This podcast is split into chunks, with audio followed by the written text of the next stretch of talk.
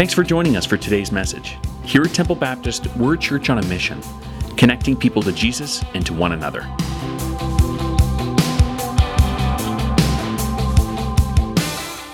Today's message is going to kind of uh, zero in on some lifestyle issues. These are questions, questions, by the way, that I didn't ask. So let's just get that straight. I didn't come up with these. These are questions that you asked, okay? So, one of the questions, um, if you remember, I, I, might have even read one of them, is uh, how can I expect to live a moral and ethical life in this culture that we live in? I mean, the world's crazy. If I'm going to get ahead, I can't expect to live those kind of convictions. Uh, one of the questions was Can a Christian smoke marijuana? That was a question. Can a Christian just smoke? Can a Christian, these are all Christian related, can a Christian go to an R rated movie? Can a Christian drink alcohol. So when it comes to you know behavior, lifestyle, because sometimes you know sometimes not not this church of course, other churches, um, you know you can get a little judgmental, and you can look at their hmm, call yourself a Christian. And you know, and and then all of a sudden we're like, I think you need to be acting this way, or I think you should be behaving this way. And they're very quick, those people usually are very quick that to respond, have you not read 1 Corinthians 6:12? Written by the Apostle Paul himself, under the inspiration of the Holy Spirit. He wrote, All things are permissible. And then you're like, oh, really? You said that?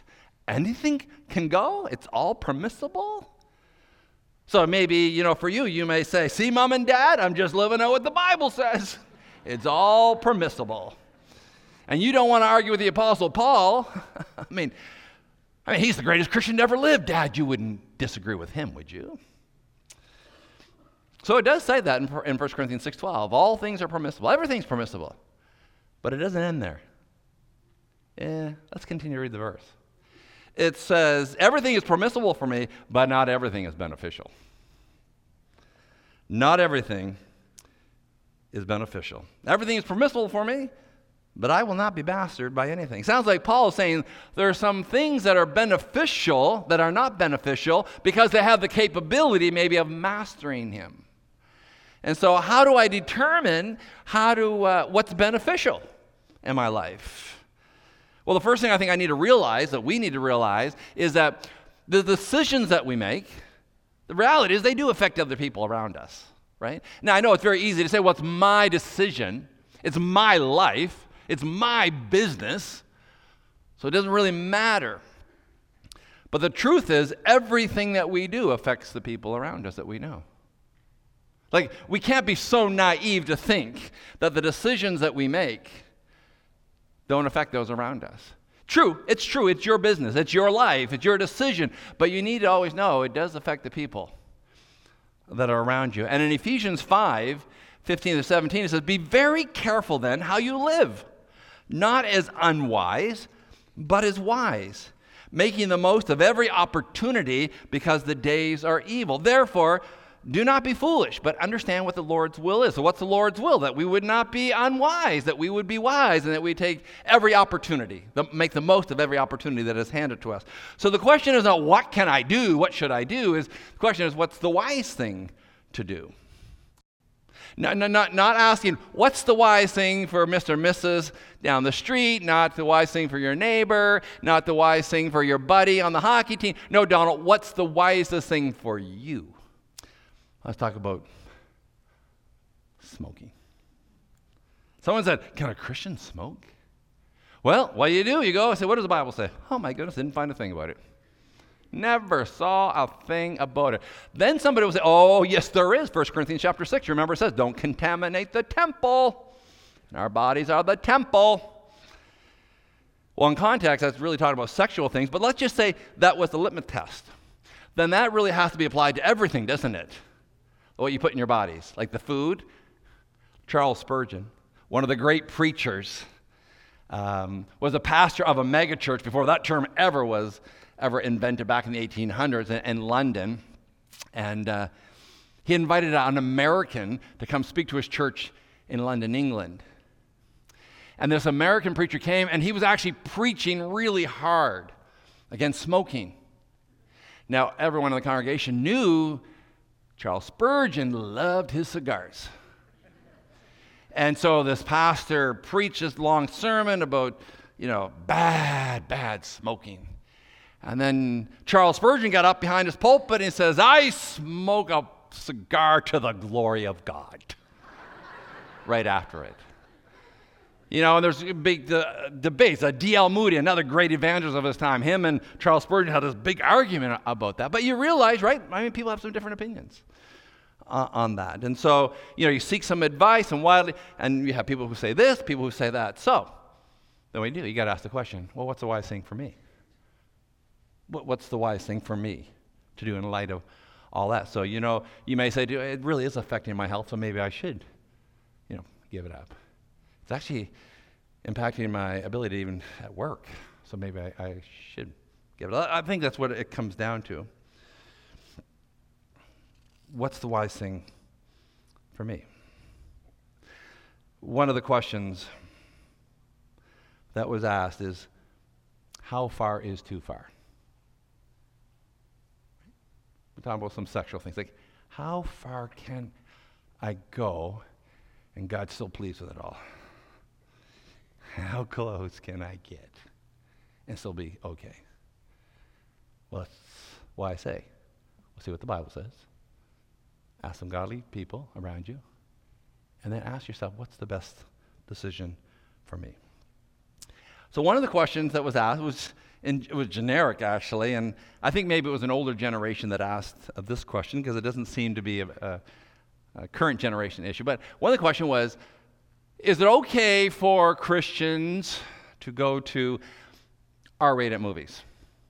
That was the question, right? Can we go to R rated movies? For me, I said, I am not going to go to R rated movies. That was the thing. Um, although I know sometimes PG can be kind of challenging too. But I just said, here's the line in the sand. Okay? That's where I'm not going to cross. I'm not going to go to an R rated movie. But guess what happened? There was an R rated movie that came to town, and I wanted to see it called The Passion of the Christ. I think a lot of us seen that. But I remember thinking, well, but that's my line in the sand. I don't go to R rated movies. And I had some people come back, Don, you got to see it. It will change your life. You'll be so gripped. It's such a powerful movie. Just know what Jesus did for you. You are going to come out a different person. And so, of course, I went, and it's true, it was a powerful movie, and it really, um, it did, it, it impacted my life. But it put me in a dilemma. So I thought, okay, I'm going to apply this. What does the Bible say about this? Well, the Bible didn't say anything about it.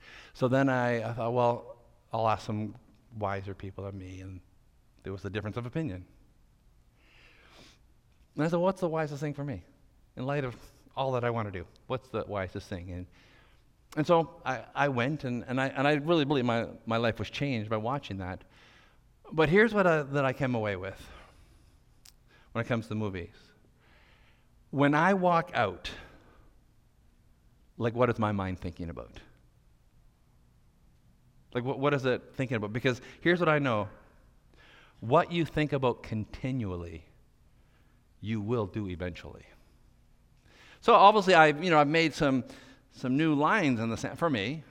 I just go, you know, I, I just don't go to movies that mock God, or I don't go to movies that demean women, or I don't go to movies where there's a lot of you know there's sexual content. That's just that's for me. I don't do that. That's kind of my line in the sand. In Philippians, it says, "Finally, brothers and sisters, whatever's true, like whatever's noble, and whatever's right." Whatever is pure, and whatever is lovely, whatever is admirable, if anything is excellent, or if anything is praiseworthy, then think on those things. So I, I, mean, I already know I have some problems and stuff that you know maybe my mind can think about. So I'm, I'm trying to be very careful what I allow filters in. In fact, uh, in 2 Corinthians 10:5 it says, "We take captive every thought to make it obedient to Christ."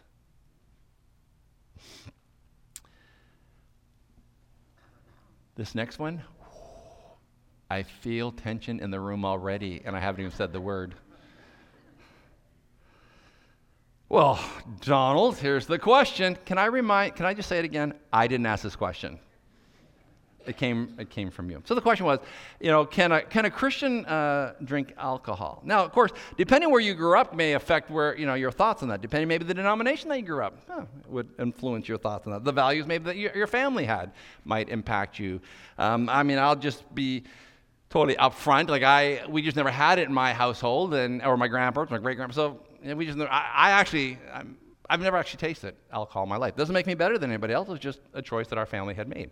I realize that emotions, though, do run, run deep on this subject. And I also realize that some of you grew up in a home where alcohol was abused. And so you have some strong opinions, and, and you've seen kind of the dark side. I've seen it in my own family. Actually, I, have had some relatives who, who really struggle with that, and you're right. It, ooh, it, it can be hard in a marriage, it can be hard in kids. So I, I, I don't speak lightly about it. I, I realize emotions do run deep. But the question is, what does the Bible say? That's the first question we're asking. What does the Bible say? Again, I grew up in a church that said, you know, you cannot drink, you cannot drink, you cannot drink. So when I was a little older, I remember thinking, I want to find that verse. Where is that? And where's the verse that says that? And I couldn't find it. So I thought, oh, it must be in a concordance somewhere. So I remember going through the concordance, and I was like, ah, I can't seem to find this verse anywhere. I found a lot of verses, though, that talked about being drunk. It seemed very clear that that was, that was sin, um, to be drunk. But I couldn't find the verse that said, no, no, you can't. And again, I. I know that there are godly people right here that have a view of that. I also know there are godly men and women who have a view over here. And they're different, right? They've studied the issue, they look at it, and they go. And, and so, you know, it becomes for some a really a non issue. We can agree to disagree. So here's how I look at it I make decisions in my life for me. Okay, can I say this for me? Apart from what the Bible says. If the Bible doesn't speak about it, people, godly people are divided on it. I actually like to build a fence. This is me, okay? And I, and I put a fence around my life. I try to use that to protect me. Here's, what the, here's where it becomes a problem. When I say my fence has to be overprotecting you too. When I say you have to have the same fence I do, it's called legalism. And the Pharisees lived that way. So that's why when you're making decisions and it says, What's the wise thing for you? you may have your own fence that protects your life. You, you know maybe some of your weak spots, you, maybe where you struggle. And so you put these guardrails up, and that's great. I have them for my life. But as soon as I think that you need to have the same fence as me, I feel like I've crossed the line something changed. And I, I think it, has, it crosses over to a little bit of, of, legalism. There are people, obviously right here in our own congregation, that have strong opinions about it. That, and that's fine. That's great. You have strong thoughts and you're passionate about it. You're on different sides of the issue. And some of you on the side, you, have seen maybe the, the real bad side. You've seen the heartache of it all. And it can be abused, you're right, it can be. So the question would be because something gets abused, does that mean we banned everything? Um, people ban- abuse words all the time. Some of the words that come out of people's mouth are like, wow. Do we ban words? You know, there's people that abuse the internet, scammers all the time, stuff that's available to you to pique your interest, but because of the abuse, that mean okay, that's it, no more. You know, that could be said about television or food, but do we ban it all? I do know that there are some people here that drink too much. That's true. And it's having a powerful impact on your family. And you can see things are, are just hanging on by a thread. And you're probably angry at me for saying that. But if you couldn't give up, say, alcohol for 30 days, you probably have a problem. Not saying you have to, but that, if you could never do that. Because some people say, I don't have a problem.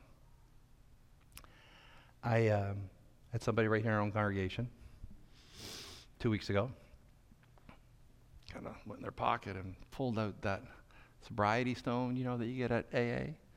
And I said, Nine months, man, for nine months. I've kept clean for nine months. I had um, someone, I don't know, uh, I'm going to guess, it was two or three months ago, who showed me their three month. Three months, man, three months. I had someone sit right here, center section, after service about six months ago. Tears in his eyes. He said, I got to do something. He says, I've, I've made a decision. I, it wasn't talking about anybody else, I, I can't have any more alcohol because I'm going to lose my family. He said, I, I'm, I'm going clean, going sober. I was maybe a little naive. I said, in my mind, I was like, so how long have you gone? I've gone 16 hours. But I know it's wrecking my family. I know I'm going to lose my marriage if I don't get control of this. So for some, it is a problem. Now, I don't want anyone to ever go away leaving here saying, well, look what Donald said. I go and drink and club all night and all the weekends. Everything's permissible. It's all good. No, you are not listening to the right message. I'm just saying, when you're facing decisions, ask yourself, what does the Bible say? And it's possible the Bible may not even say anything about it. So then you ask yourself, well, what's, what would wiser, godlier people say in this situation? And it's possible you could get a, a divided opinion. So, really, it comes down to asking yourself, okay, what's the wisest thing for me? In light of my past experiences, knowing where I am currently, and knowing all the future hopes and dreams that I have, what's the wisest thing to do for me? Not for the guy across the pew, not for your neighbor we're just talking for you. When I was a teenager, I heard a message on Psalm 139. I still can remember it. I still remember the title. The preacher got up and said, This is the greatest chapter on the greatness of God. And as a teenager, I memorized a couple verses out of that chapter from Psalm 39. This is the verse Search me, O God and know my heart. Test me and know my anxious thoughts. See if there's any offensive way in me and lead me in the way everlasting. God, search me, test me, know me, and if there's anything that is not sold out to you, would you expose it? If there's something in me that is offensive, would you just bring it to light? uh, to me. So here we are, 2020. The truth is, as a church, we have some essentials that we are not going to let go. But there's a lot of issues that we hold in our hand over here that are non essentials. And the fact is, we have difference of opinions. And spiritual maturity says you and I can have a discussion about it and disagree and walk away as friends and still love and respect one another. That's Christian maturity. So I'm very thankful this morning that for us as a church, there can be so much diversity in our congregation. But in the midst of all the diversity, we get to have unity together as we keep moving forward to connecting people to Jesus and to one another. Let's pray. Uh, Lord, I, um, I thank you for these moments in time. It's possible, I guess, that maybe some of the things that we talked about might make some people feel a little uncomfortable, but that certainly is not the purpose. The purpose is, God, we just want to, I, I believe each person here really want to be a fully devoted follower of Jesus. And so, Lord, in 2020, we're going to be faced with a lot of decisions in our life. A lot. And so, Lord, I pray maybe these few things that we share today would just be helpful in making those decisions because we know our decisions affect everyone around us. And we want to be men and women of the Word. We want to be one who are known to search the Scriptures. And so, Lord, help us to know God's Word, what it has to say. Help us understand that our decisions affect everyone around us. So, Lord, our prayer is that you would search me. Lord, I can't be worried about everyone. I, I, the prayer is search me, O oh God. Test me, O oh God. Know me, O oh God. And if there be some ways in me that are not sold out, that maybe are offensive to you, God, would you bring that to light? Pray that for me first. I, I got to make wise decisions for my life, just like everyone here has to make decisions for their life. And so, God, we invite you to be a part of our decision making process. We pray this all in the name of Jesus. Amen.